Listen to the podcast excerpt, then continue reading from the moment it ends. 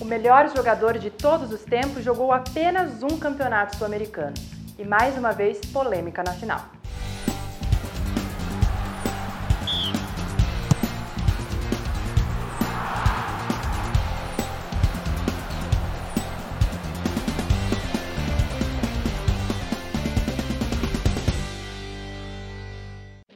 Para essa edição do Campeonato Sul-Americano, o torneio voltou para terras albicelestes. Além da anfitriã argentina, estavam presentes Brasil, Bolívia, Chile, Paraguai, Peru e Uruguai.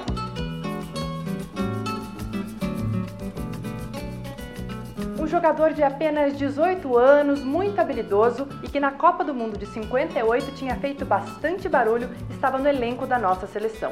Um tal de Edson, mas acho que fica mais fácil você reconhecer pelo apelido, Pelé.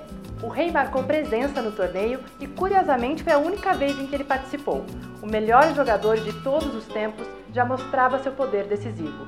Mesmo ainda tão novo, foi o artilheiro da competição com oito gols.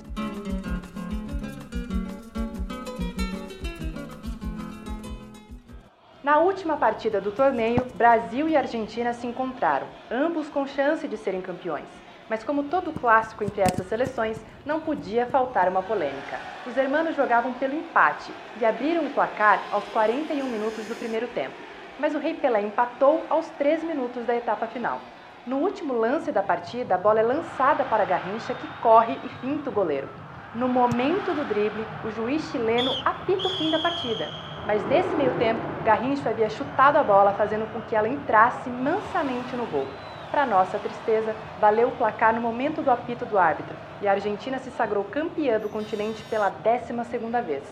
Os hermanos são novamente bicampeões e nós bivices, mais uma vez.